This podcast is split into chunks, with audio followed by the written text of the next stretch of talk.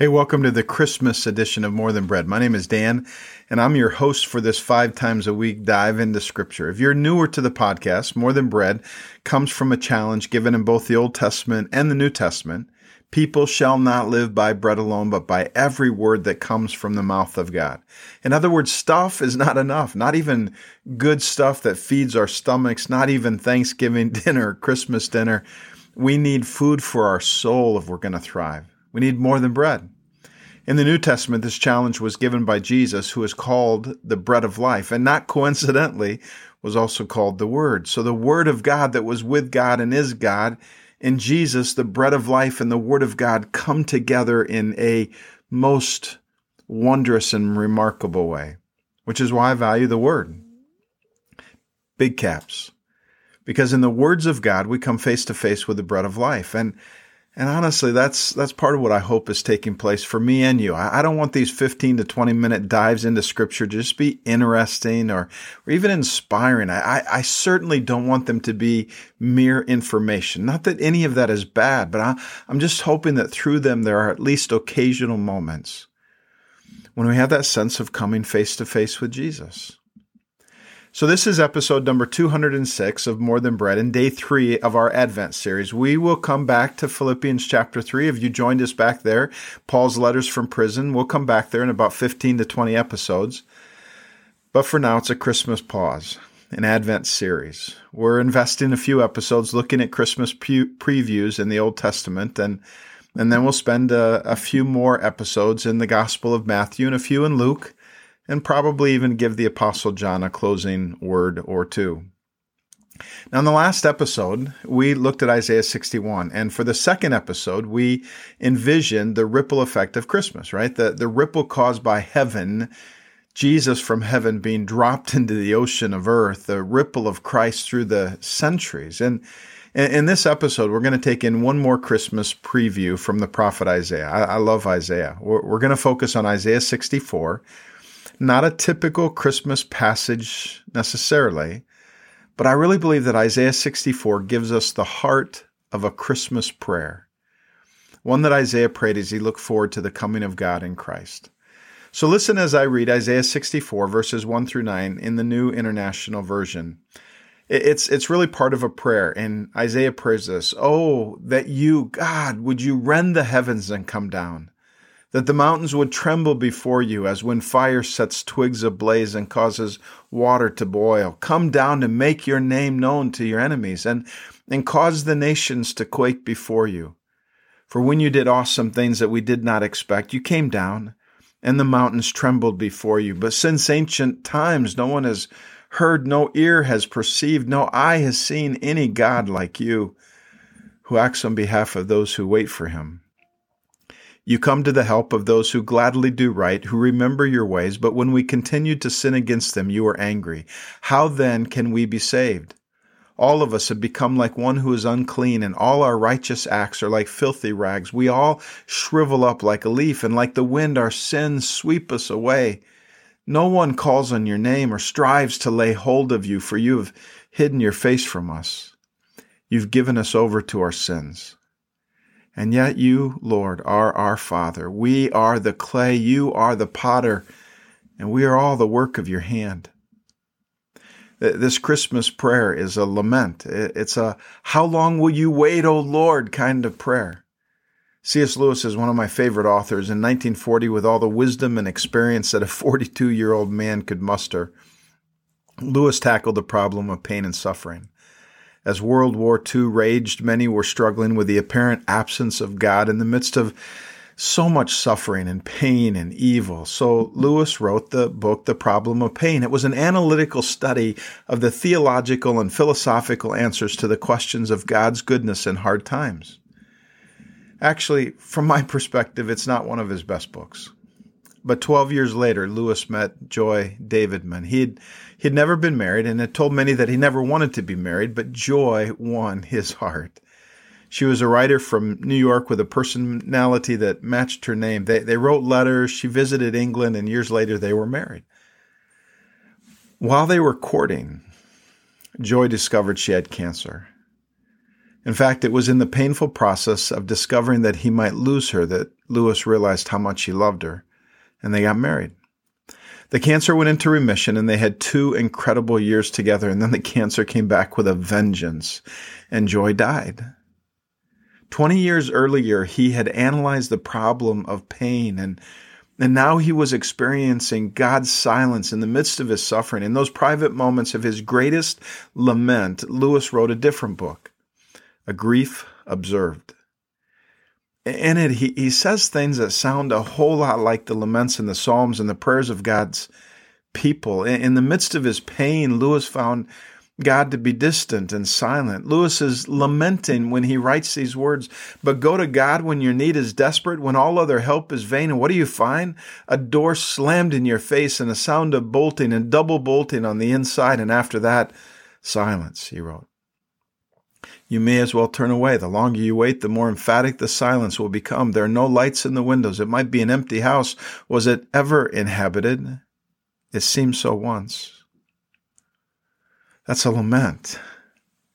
Isaiah 64 is a part of a prayer, corporate prayer. In the Old Testament times, corporate prayers were often used as a part of worship, corporate worship. They were spoken together or spoken over the community of faith. But, but Isaiah 64 is not just a corporate prayer. It's a lament. It's a corporate prayer of lament. And a lament is a prayer that cries out to God in desperation for his presence. It's a prayer that pounds on the locked gates of heaven. It's a prayer of deep pain, intense frustration, and confusion, even about the, the absence of God. And yet, a lament is not just a hopeless cry of a discouraged people or venting of frustration or, or murmuring and, and complaining. A, a lament actually is meant to be a profound statement of faith in God. A, a lament hurls its hurt to God with a conviction of faith and the expectancy of hope that God can do something, that, that because God is God, all is not lost, so we need not give up. In fact, a, a lament is less like the surrender of hope and it's more like a fight with God. It's a fight with God for more God.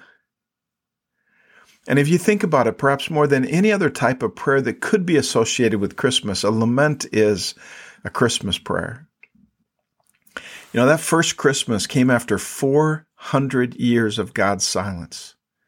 The last word spoken by God through the prophet Malachi to the people of God, Israel, when it came when he, when he said, Surely the day of the Lord is coming. 400 years later, there had been no day of the Lord, no words from God, no pillar of fire at night, no burning bushes, angelic messengers or, or prophets, only war, oppression, and poverty. And I, I guarantee you, when the people of God gathered more than a time or two, they prayed the lament in Isaiah 64. Oh God, that you would burst from the heavens, that you would rend the heavens and come down. Let the mountains quake in your presence. Let let, let the, the, the water boil. Let, let your coming make the nations tremble, and, and then your enemies will learn the reason for your fame. They'll know your name. Now, please don't hear these words as a whispered hope or a private moment of wistful pondering. Hear them as, as the fight of faith, fighting for faith, fighting for more God. In this prayer, the people are lamenting God's absence. They're crying for God to come down. Now listen, this cry does not mean that people thought God lived up in the clouds or out there somewhere. In fact, the Israelites had already developed a very healthy theology of God's presence, and, and yet they still had a sense of God's absence, God's silence in the midst of their groaning. Sometimes life takes us through those times, right? I like how another pastor put it in a sermon on this fight with God for his presence. He said, we live our lives in the tension between our theology and our biography, between the tension of what we hope to be true about God and what we actually experience in our day to day lives that can often be filled with heartache, hardship, and unexpected pain or loss. Yeah, this, this tension is found in almost every chapter of Scripture. And and, and in many of the chapters of our lives, these words are a few thousand years old, but hasn't some version of that lament come out of your mouth in the midst of difficult times? And listen to me, it's okay. In fact, sometimes I think one reason why people don't take Christians seriously is because we have lost our heart to lament. Sometimes it seems we, we, don't take the world's pain seriously. We don't take each other's pain seriously. The other night at Calvary, we had a blue Christmas service. It was an opportunity for people to gather who had experienced grief and loss. So many of them, the the, the loss of a, a friend, a husband, a, a death kind of loss, but but many others just the loss of a dream or the loss of of of a relationship. Sometimes it seems we don't take the world's pain seriously. We have this don't worry, God is here and he'll work it out middle class sweetness. But what if God wants us to lament? What if God wants us to come together and grieve together? What if God wants us to cry out when He's silent? What if He wants us to fight for His presence together, to wrestle with God for more of God? Let me ask you, have you ever had a moment where it felt like you were fighting with God? Maybe it was a night when you couldn't sleep, facing a difficulty in your life so overwhelming that you could almost physically feel it in your gut. It, it deposited this pain and uncertainty in the very core of your soul. It was like you were physically fighting something or someone. I don't know. I think more than a few of us have had some times like that in the last few years, right? Am I the only one? Have you ever felt like you were fighting with God for more of God? I mean, look through history and you'll find literally hundreds of stories of people wrestling with God, finding themselves in the middle of an experience with a silent God, heavens like brass. St. John of the Cross called it a dark night of the soul. You're not the only one. I think most all of us have had some of those moments. Sometimes it's even more pronounced at Christmas. This time when everyone tells us we should be merry and glad. But listen, Jesus was born into a time and a culture that was everything but merry and glad. He, he came to a time when the people of God were wrestling with the absence of God.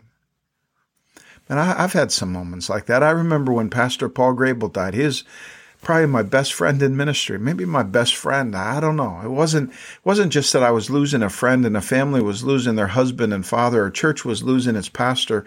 It was a wrestling and a fighting for the city because that's what Paul and I dreamed and schemed about. Man, I tell you, in those first few months after he died, I had a few knockdown, put him up, yelling matches with God, praying at the top of my lungs, crying and yelling. One night, I, remember I was driving and it just started pouring out. Not the nice, spiritual, reverent words of prayer we learn in church, more like the R rated words of a lament. In fact, a few of the words were words we tell our kids they can't say. You know, I, I think some of us can't even imagine an R rated prayer. We shake our heads. I don't think that's nice, Dan, but but what if God wants us to lament? What if He wants us to be real with Him in prayer? Ben Patterson once said that whenever you get bored with prayer, it's probably a good sign that God is bored too, because you're not bringing the real you. I mean, what if God wants us to bring the real you, to show up face to face with our real face? I mean, how can we come face to face with God if we're not willing to show him our face? Oh, that you would rend the heavens and come down. This is not just a, a, lament of God's absence. It's a plea for up there to come down here. Rend the heavens and come down. This is a cry now for Christmas. Oh God, would you bring Christmas this year? More Christmas. God, send us more Christ, more presence. Rend the heavens and bring more Christ into my home, my neighborhood, my work, my school. Honestly, shouldn't there be times when what is happening down here so affects our hearts that it brings a lament to our lips? Not a lament of judgment, but a lament of compassion compassion, maybe a lament of anger at the hopelessness and the darkness. See, if we want more Christmas, we, I think we need to be a people who lament what is happening down here and wrestle with God for more of up there. I'm, I'm telling you, I, I believe this with all my heart. What's up there comes down here when we travail in prayer, when we lament with hope. We, we lament as a people of hope because we believe that, we believe that how it is now is not it's not what is yet to come. I mean, can you imagine what it would be like if up there came down here? Every marriage would be healthy. Those with little would receive from those who have too much. People at work would compliment each other behind their backs. Social media would be filled with accounts of courage and words of grace and authentic moments of failure no more need for divorce courts or pregnancy resource centers or foster homes. Every time a, a child was touched, it would be to encourage or comfort, to celebrate or protect. Every kid would have a family and every family would love its neighbors. No more school shootings. Martin Luther King Day would be a day of gratitude for all that's been accomplished rather than a day of grieving for all that may never come to pass. If up there came down here, think of the addictions that would disappear, the wounded hearts that would be healed. Instead of shame, people would discover that they are a beloved masterpiece of God, created by God for a good purpose.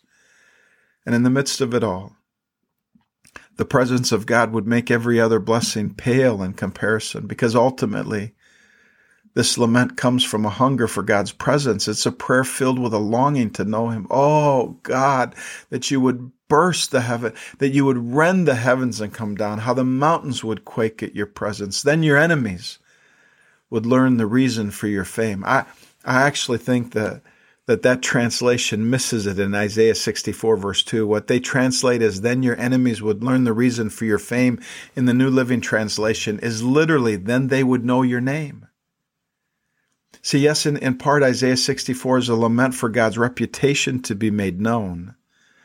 But the deeper lament is just for God to be made known, for God to be known. The word used in verse 2 for the word know is the word yada, and yada is a Hebrew word that is less of a book knowing, like knowledge, information, and more of an experiential knowledge. In other words, to know God's name is to be intimate with God. The heart of Yada is a loving that, that brings a deep knowing and being known. This is the difference between a lament and complaining. The prayer of lament flows out of a love story. It's more than a discouraged cry for the absence of my heart. It's a desperate cry for the presence of my healer. Yada is a nearness, a closeness, a familiarity that breeds friendship. You know, uh, let me just simply ask this question, Christmas question. Is that what you want? I, I, I know it's mysterious. What does it even look like to actually be a friend of God? What, what does it look like how does it feel? What, what does it mean to experience the presence of God? And, and I think the question I, I just want to close with is simply this Is that what you want? And I'm talking about something more, something deeper than a theological, I'm saved answer. I, I didn't ask you, do you go to church? I'm asking, do you want Jesus more than you want breath? Am I desperate for God? Do I lament for his presence in its absence. See, take away the gifts, turn off the lights, throw out the tree, and you can still experience Christmas. But without His presence, we're left groping for glory, homesick for hope. Let me encourage you in the days to come, cry out for more. Wrestle with God for more God, more glory, more hope, not just for you, for your family, for your neighbors, for our community, for our nation and our world. That's the cry of Christmas more God? Is your soul on the brink of a lament for God's presence? Let me pray. Oh God, I pray that each and every person listening, oh God, would you stir up a hunger in our hearts for your presence this Christmas, this season? Even in those of us who feel like we have some hunger, maybe a lot of hunger, God, more. I, I pray that we would we would look around us in the communities, in the, the nation, in our culture, in our world, in our families, and just say, Oh God, we need more God. Would you rend the heavens and come down? Jesus, would you show up this Christmas? We need your presence far more than we need presence. So, God, I, I, pray for each of us. Would you stir up a hunger? Would you even give us some, some moments of lamenting, a desperate cry for the presence of our healer? God, would you cause us to want it? Would you show us in our souls how very much we want it? In Jesus' name we pray. Amen.